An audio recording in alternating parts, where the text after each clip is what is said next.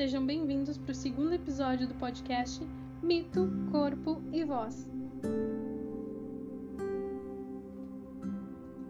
Essa atividade faz parte do projeto Quando o Mito Ganha Corpo e Voz, Redescobrindo a Força de Ser Mulher, que está sendo realizado através do digital Criação e Formação Diversidade das Culturas, executado com recursos da Lei nº 14017-20.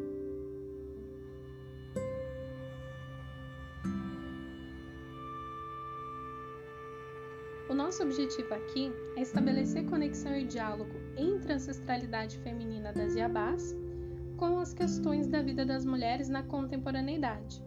De que forma? Acessando certos pontos e elementos das narrativas e principalmente ressignificando, né?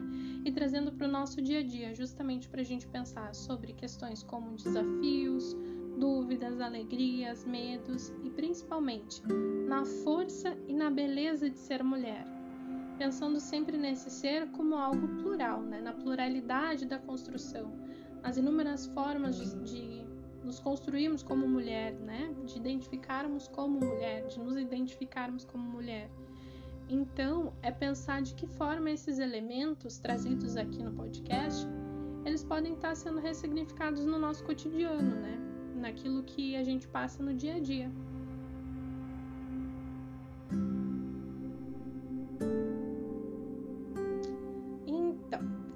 Esse é o primeiro episódio que você está ouvindo, saiba que semana passada a gente lançou o número 1 com ninguém mais, ninguém menos que a energia de Nana, como abrindo os trabalhos e justamente nos convidando a pensar sobre essa energia ancestral, né? sobre essa energia pulsionadora e principalmente como uma energia, de acordo com as narrativas míticas, né?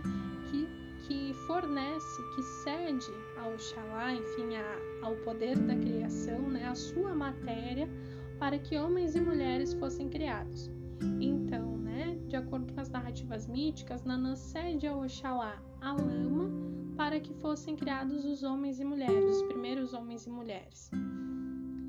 Esse movimento justamente de ceder, né, de conceder, a gente pode pensar justamente nessa energia de Nanã como essa energia que nos pulsiona, né? que nos movimenta em direção a algo, seja a conquista das nossas dos nossos sonhos, né, das nossas atividades e também pensando nessa figura de Nanã, justamente fazendo conexão com a figura das mulheres, a presença das mulheres na nossa família, né, nos nossos círculos, assim, uh, de que forma nossas mães, avós, enfim, as mulheres mais próximas, elas também tiveram essa energia pulsionadora, né, essa energia que concede a nós tanto, tantos conhecimentos, né, tantos aprendizados para que hoje nós sejamos, né, tudo aquilo que nós somos e justamente nessa energia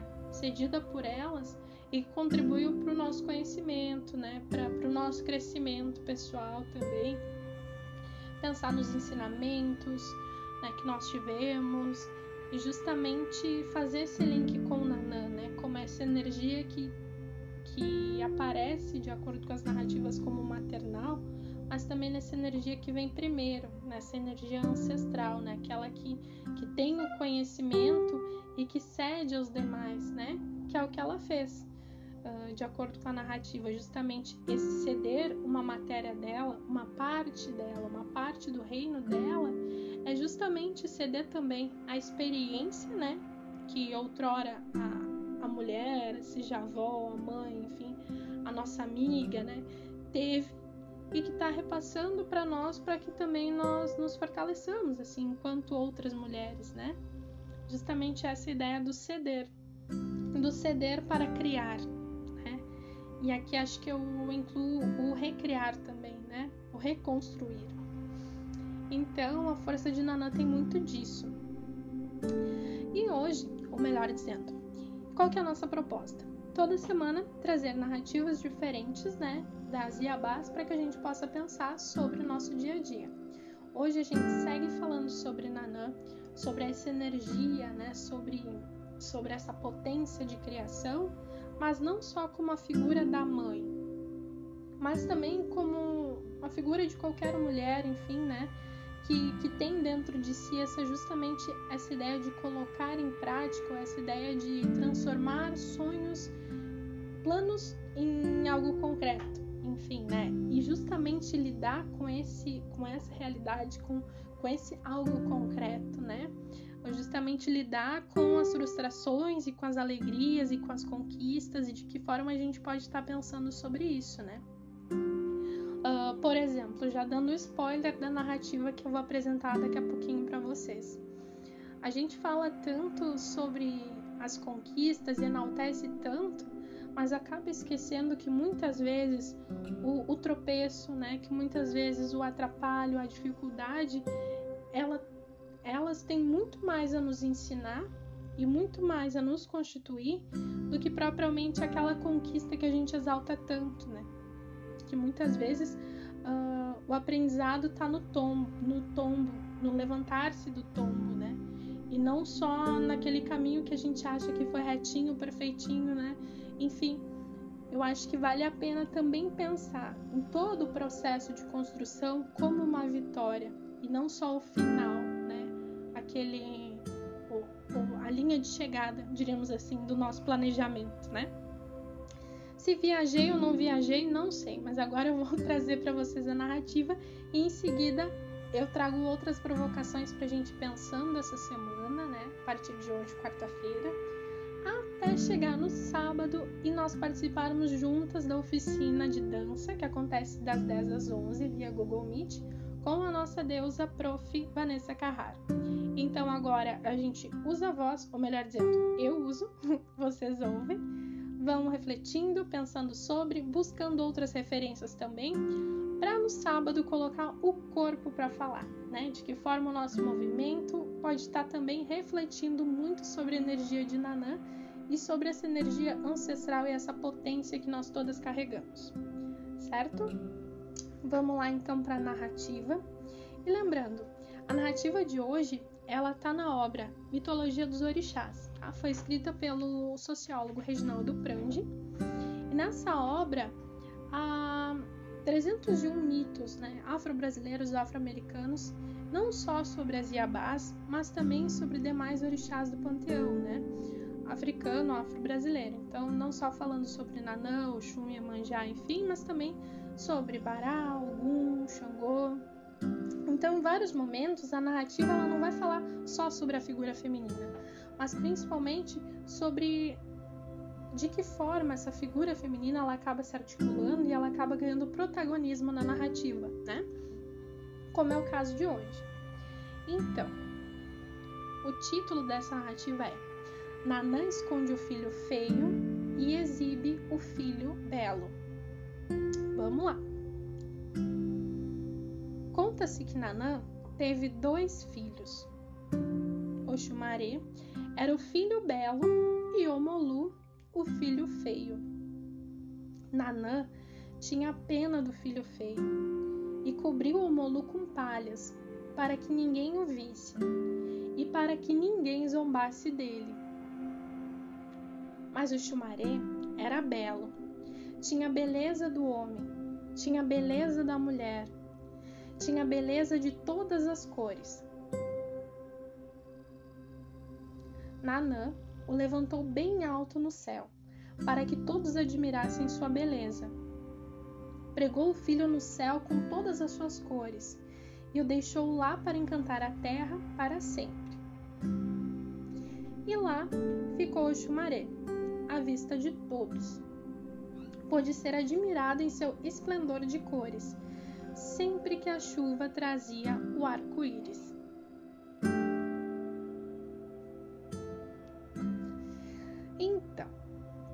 antes da reflexão, trazendo outras versões dessa narrativa, que inclusive eu convido vocês a colocarem nas nossas redes sociais, se vocês conhecem outra versão, enfim, uma complementação, podem interagir lá, seja pelo Insta, Facebook ou pelo canal do YouTube, para a gente pensar também um pouco sobre, sobre Nanã. Então, uh, certas narrativas contam que quando Nanã teve né, o Molu, que aqui na, que aqui nessa versão né, é apresentada como filho feio, ela não quis esse filho, ela rejeitou. E o que ela fez? Ela deixou na beira do mar, na beira da praia, para que assim outra outra divindade, né, pegasse ele para criar. Enfim, ela deixou justamente porque o mar, a questão da praia, Iemanjá, como a grande mãe também, pudesse se compadecer e pegar ele, né, justamente a criar o Molu. E foi assim que se deu, né? Iemanjá então adota esse filho, né, que até então para Nanã era feio, que ela rejeitou, e desde então ela se torna a mãe de Omolu. Só que certas narrativas nos trazem que Nanã, por mais que ela tenha, né, se desfeito, enfim, tenha dado o filho para que outra Yabá criasse, ela ainda assim sente aquela falta, né? Ela ainda vai sentir aquele vazio e não, talvez seja ingênuo falar culpa, mas enfim, eu não poderia falar porque é uma narrativa, né? Mas ela sente essa ausência do filho e ela usa, né, o seu cetro, o Iberi, como uma forma justamente de carregar aquele filho que ela deu, né? aquela, aquela, aquele filho que ela abriu mão. Então, uh, certos movimentos de dança ligada a Nanã, principalmente vai ser, né? Ela como aquela figura, né, feminina que carrega o seu ibiri, o seu cetro, de forma como se carregasse aquele filho que ela acabou abrindo mão, né? E por que, que eu trouxe essa narrativa para a gente pensar hoje, principalmente? Novamente aqui eu faço o convite para vocês a pensarem nessa figura do filho, né? Uh, não como um bebê realmente, pensar na Nanã como aquela a mãe, né? Mas pensar na Nanã como aquela figura que gera e essa esse poder gerador pode ser o nosso gerador dos nossos sonhos, né, da nossa energia, dos nossos planos. E pensar nesse, nesse filho, seja ele feio, seja, be seja belo, como resultado né, desse movimento, principalmente como, como se fossem os frutos, né, o resultado daquilo que a gente coloca em prática mesmo. E pensar nesse primeiro momento como o quanto esse filho feio, por exemplo, que que Nanã acaba rejeitando, né? Segundo essa segunda narrativa que eu trago para vocês, é muitas vezes aquele tropeço na nossa vida, né, que a gente quer esquecer.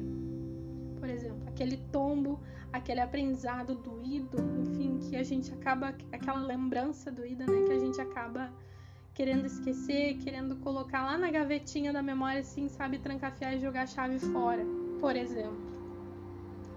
Uh, quando Nanã ela diz que tem pena, né? Pelo menos a narrativa nos conta que ela tem pena do filho feio e cobre com palha para que ninguém visse, para que ninguém zombasse. O quanto que esse Omolu, né, essa energia aqui contida na narrativa, ela pode estar representando uh, aspectos da nossa vida, inclusive da nossa personalidade, que a gente pode estar tá camuflando, escondendo para que ninguém, né, zombe de nós, para que ninguém nos julgue, né? O quanto das nossas ações que a gente acaba maquiando, né, ou fingindo que realmente que aquela parte de nós uh, tem que estar tá escondidinha, que ninguém pode ver, sabe? E pensando nessa nessa energia de Oxumaré, que é o filho belo, né? aquele lado nosso bonito que a gente quer mostrar para todo mundo como se fosse o único, como se nós fôssemos ah, de um jeito só e um jeito bonito só, né? Como se a gente tivesse só aquela cara, só aquela aquele formato, diríamos assim, né, que a gente que a gente fosse de um, de um jeito único o dia inteiro, ou enfim, que a gente não tivesse essa construção no dia a dia, né? Quando quando eu penso assim, por exemplo, assim, ah, vou mostrar só, não vou falar em máscara, porque daí parece, ah, Karina, tá falando como se a gente fosse falso usando máscaras, não. Mas em determinados momentos do nosso dia a dia, a gente age de uma forma, age de outra, adota certas posturas, né? Justamente por estar em círculos sociais diferentes. Então, talvez esse filho belo e esse filho feio, o filho belo, aqui representado por Oxumaré, pode ser aquela aquele papel que eu crio, aquela figura de mim mesma que eu crio, que eu quero que seja aceita, né? Que eu quero que as pessoas vejam e me admirem, por exemplo, assim. É uma criação minha, né? Um papel meu. E pensando na, em Omolu aqui, como justamente esse outro lado que eu quero deixar escondidinho porque tenho medo de ser julgada, porque tenho medo de ser atacada, né, reprimida. Enfim, eu acho que aqui, nessa primeira parte da narrativa, a gente já pode estar pensando sobre isso, né? Sobre Nanã como essa figura maternal, como essa figura que gera, né? Uh, tanto o Xumaré quanto o Molu, como também parte, partes dela mesma, né? Como, como uma gestação normal. Então, a mãe que gera os filhos, que também são parte dela, ou seja, uh, essa energia que gera essas ações, né? No caso, essa mulher, essa figura feminina, que vai gerar essas duas outras, e como elas acabam revelando, inclusive, muito da, da própria Nanã, né? Então, de que forma? Quando ela exalta Oxumaré, né? Que tinha belo, tinha a beleza do homem, tinha a beleza da mulher, tinha todas as cores. Então, justamente a, o resultado desse movimento dela, aquilo que ela quer mostrar para todo mundo. Tanto que ela coloca no céu, né? Coloca lá em cima para que todo mundo veja, destaque, enfim. E Omolu como aquela, como aquela energia, aquele resultado que a gente quer esconder, que ela quis esconder ou que na outra versão da narrativa que ela quis doar, né? Que ela não quis mais conviver. Então, pensando dessa forma, a gente pode estar tá também trazendo para reflexão o quanto que a figura aqui de Oxumaré e de Omolu, elas podem estar tá podem estar tá relacionadas assim aos nossos a nossa ideia de avanço, né? E a nossa ideia de derrota.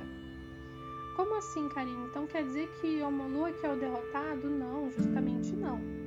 Mas a gente pensar nessa figura de Omolu como a figura, né, como como o nosso movimento de tropeço, como aquele nosso movimento de dificuldade ou que a gente acabou não não chegando no resultado esperado, naquilo que nós esperávamos, né, nos nossos sonhos, no cumprimento dos nossos sonhos.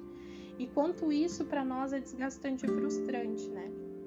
E pensar na energia de Oxumaré aqui apresentada na narrativa como aquilo que a gente tem como vitória, né? Como aquilo que a gente tem como a ah, êxito. Não, realmente foi foi do jeitinho que eu quis e eu estou feliz dessa forma. E acaba esquecendo, né, que o tropeço, que a dificuldade, que que as lágrimas, por exemplo, do processo, né? Que todo aquele momento ele é tão importante para a construção e é tão momento tão importante para a vitória quanto a chegada em si, né? Então, como se fosse assim pensar no, no como o caminho difícil, né? E pensar no Xumaré como resultado, ou pensar em Xumaré como aquela parte do caminho que a gente não se desgasta tanto dando um outro exemplo mais claro, assim, pensando? A gente tende a achar que, que a felicidade tá só naqueles momentos que nós, que nós não choramos, né? aquele momento bonito, aquele momento leve, enfim, né? Que a gente acha que só é feliz dessa forma. Mas pensar que a construção no dia a dia, com as dificuldades, enfim, né, com, com as angústias, com os medos, pensar nesse processo todo também, no resultado disso, enfim, êxito disso, ou melhor dizendo, passar por toda essa situação e ainda assim vencer, e ainda assim ter força, ele é tão belo, é um processo tão bonito quanto aquele que normalmente acontece fácil, acontece de forma mais uh, orgânica, diríamos assim, ou não, aquele processo que que passa de uma forma, sabe, como uma forma realmente mais, mais tranquila, diríamos assim? Então, isso é interessante pensar, né, o quanto que a beleza e agora eu convido vocês para viajarem na maionese comigo, né? Mas o quanto que que é belo também esse processo de dificuldade no sentido de que é realmente na dificuldade que nós crescemos.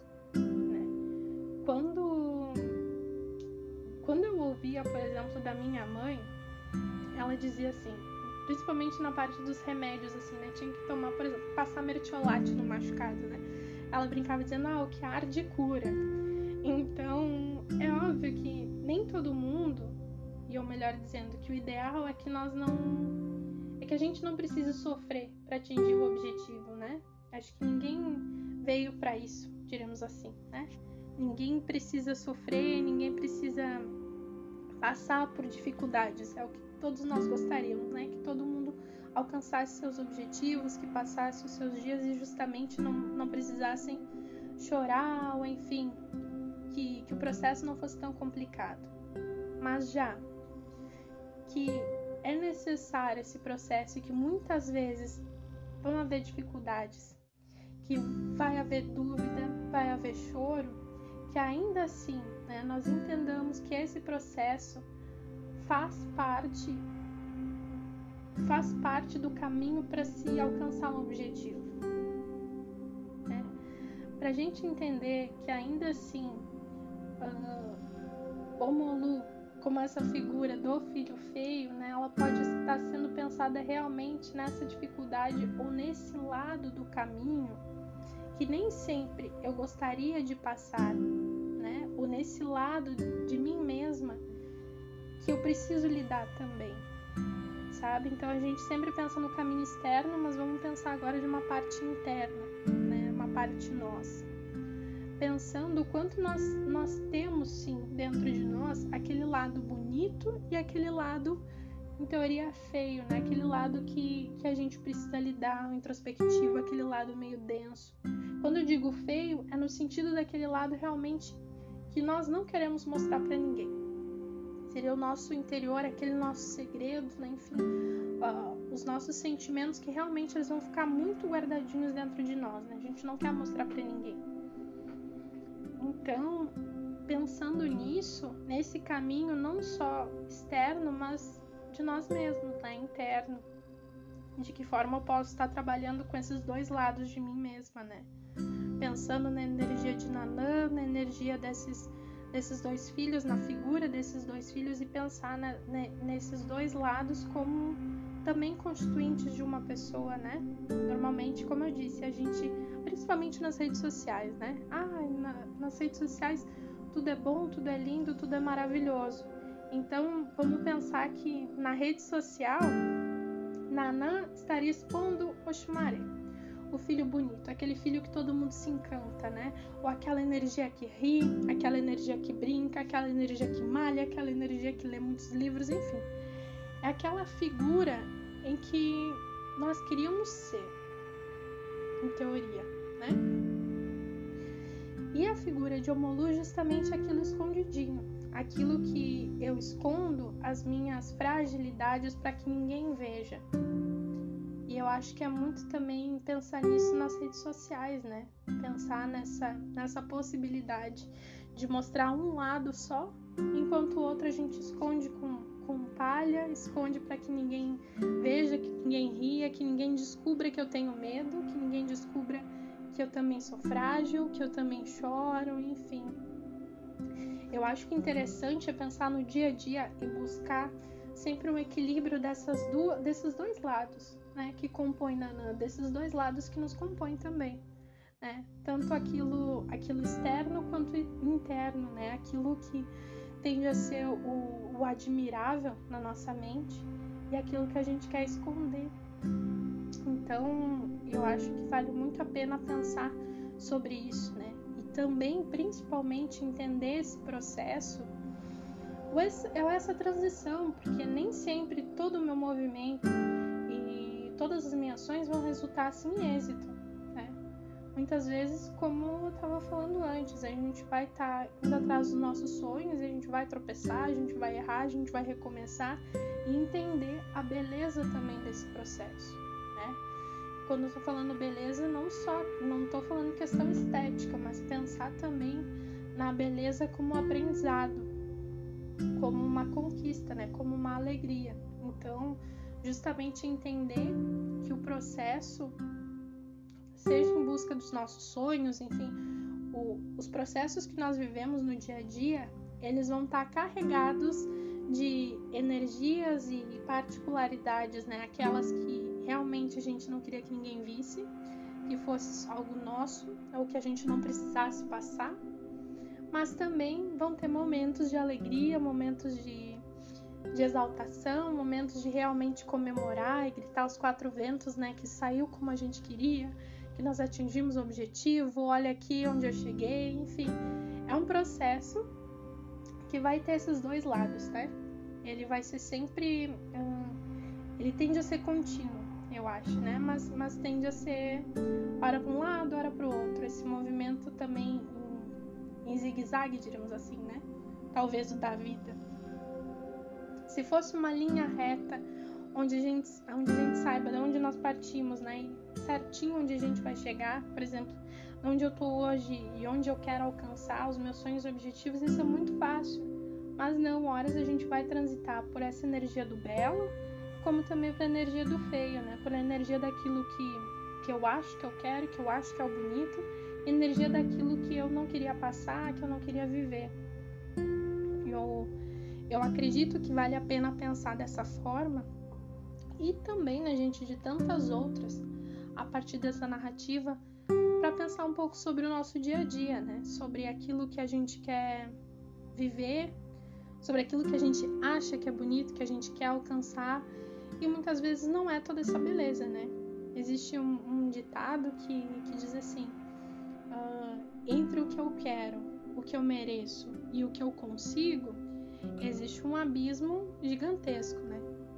Então, muitas vezes, mirar nesse belo, mirar nessa nessa conquista que para mim, nossa, é tudo de melhor na vida, não, nem sempre é assim, né? Quando a gente tá olhando com, com aquele olhar assim de, de, de buscar realmente, ai, aquilo que eu quero, aquilo que eu quero, enfim, sabe? De emoção, de empolgação, a gente acaba muitas vezes não vendo uh, a real proporção, né? Por exemplo, a real proporção do que aquilo muitas vezes não é nem tudo aquilo que a gente estava sonhando, né? Muitas vezes, ai, aquela beleza que a gente viu num primeiro momento, seja para alcançar um objetivo, ou seja numa determinada relação, enfim, aquela beleza não é toda, é porque o, o olhar, né, é um olhar empolgado sobre aquilo. Então, eu acho que também vale a pena pensar sobre isso, né? E, e entender que essa beleza, esse lado bonito e esse lado feio, diríamos assim, das nossas ações e da nossa vida, vão muito do, das nossas construções, né? O olhar para determinada determinada realidade e entender aquilo como belo ou feio, né? No sentido de, por exemplo, uh, de realmente de olhar para aquela situação e realmente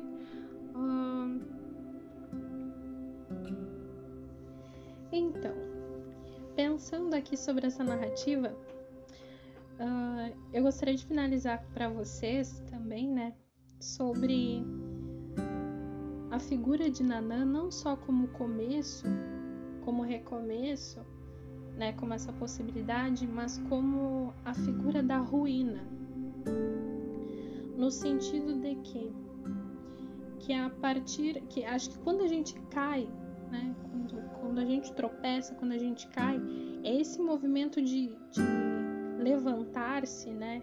Que justamente tem, tem essa energia pulsionadora de não, eu vou tentar de novo. Porque normalmente se a gente cai e fica deitado, senão já desisti, né? Já desisti da vida, já desisti do objetivo. Já desisti daquilo que eu queria tanto. Eu acho que essa força do levantar-se é que realmente torna todo o caminho que até então era visto como feio, entendido como feio, como belo, sabe? Então, pensar nessa energia de Nanã como energia de ruína é justamente de pensar sobre a nossa situação, sobre tudo que aquilo, tudo aquilo que está ao nosso redor, tudo aquilo que nos cerca, as nossas realidades, os nossos medos, as nossas angústias e pensar de que forma eu posso reconstruir aquilo, né? De que forma eu posso reconstruir uh, o a minha realidade, o que eu estou passando, a situação, de que forma eu posso me reconstruir, né? De que forma eu posso transformar a ruína daquilo, seja da, de algum aspecto da vida, enfim, algum lado que para mim eu tenho como feio, que eu entendo como feio, algum lado triste, algum lado difícil, de que forma eu posso reconstruir, né? potencializar, ressignificar. E assim a gente também acaba uh, reconstruindo o nosso próprio olhar, né? É justamente essa ideia de transitar do belo para o feio. E dessa figura dessas duas energias, desses dois orixás, né? Para finalizar o podcast, não posso deixar de lembrar que ainda assim, né? Mesmo Nanã tendo cedido, tendo doado, né, o filho para Iemanjá, tendo abandonado o filho e sabendo que Iemanjá acolheria, né? Porque Iemanjá é aquela figura da mãe que acolhe, que não deixa nenhum filho na mão, não deixa nenhum filho desamparado. Ainda assim, esse movimento né, dela ter deixado o filho para que a outra criasse, ela ainda não se desliga, né? Ela continua com aquele sentimento de vazio, aquele sentimento de ausência ela vai continuar se movimentando e, e relembrando, diremos assim, nessas ações, o filho, a parte dela que ela acabou abrindo mão. Então, acho que esse movimento de reproduzir né, essa ausência, de reproduzir as nossas ações, também fica como, como uma ideia, como uma sugestão para a gente pensar a partir de hoje, se é que vocês já não estavam pensando, enfim, né? para a gente pensar justamente nas consequências e naquilo que a gente se cobra, sabe? Naquilo que a gente se cobra porque não fez, da, não fez como a gente queria, enfim, tudo aquilo que a gente fica remoendo e revivendo, sabe? Tudo aquilo que não saiu do jeito que eu gostaria, ou enfim, foi, aconteceu, não pude, é, fugiu do meu controle, não pude resolver. Mas esse não pude resolver é encerrar o processo. Não ficar revivendo, não ficar remoendo, não ficar, sabe, revisitando aquele passado dolorido. Eu acho que é nesse momento que, que o fluir, que o que caminhar realmente, né, um passinho de cada vez, justamente buscar é, esse movimento contínuo, acho que faz a gente também seguir a vida e não ficar justamente presa no passado ou preso no, nos resultados que, que muitas vezes não deram certo, né? É justamente começar a viver o presente e não ficar nesse movimento preso do passado. É utilizar a ruína como, possi como possibilidade de reconstrução. E a partir do momento que a gente se levanta e continua a caminhar e continua querendo alcançar o objetivo, continua querendo ser feliz, a gente tem que esquecer, ou pelo menos não tem que lembrar o porquê do tombo, ou o porquê da pedra, ou que pedra me derrubou. Não, a gente olha para frente e segue. Eu acho que a ruína é bonita nesse sentido. Essa possibilidade de não, peraí, a situação que eu tô é essa. A partir disso, o que eu posso fazer? Mas a partir do momento que nós nos levantamos e escolhemos o que fazer, é não ficar voltando à ruína e não ficar voltando aquilo que derrubou. É colocar realmente energia e utilizar essa energia pulsionadora para seguir, para reconstruir, né? para alcançar os nossos objetivos. E eu acho que nesse sentido a figura de Nanã pode nos ensinar também sobre essa questão, né? essa questão de seguir, de abrir mão do filho, abrir mão do sonho mas ela continuou revivendo, ela continuou presa àquilo, presa àquele movimento. E eu acho que essa narrativa ela pode nos convidar justamente a fazer o contrário disso. É utilizar, como eu disse antes, essa possibilidade de reconstrução para avançar. E no sentido de avançar para não voltar mais àquilo que te derrubou, aquilo que te magoou, aquilo que te fez chorar, né? É utilizar esse pedaço do caminho, esse, essa parte do percurso e justamente seguir, né? E buscar uma reconstrução e buscar a cada passo atingir os objetivos. Então, gente, uh, o que eu pensei para hoje, né, a partir dessa narrativa é isso. Eu espero que tenha feito sentido para muitos de vocês. E novamente eu convido para a gente interagir, conversar nas redes sociais, no grupo do WhatsApp, para pensar muito sobre essa narrativa de Nanã, não só sobre essa, mas sobre todas as outras que, que vão vir, né, a partir das próximas semanas. E fica aqui um cheiro, um carinho, uma ótima semana para todo mundo e a gente segue conversando, estudando e exaltando a beleza das Iabás e principalmente a força e a beleza de ser mulher. Até mais!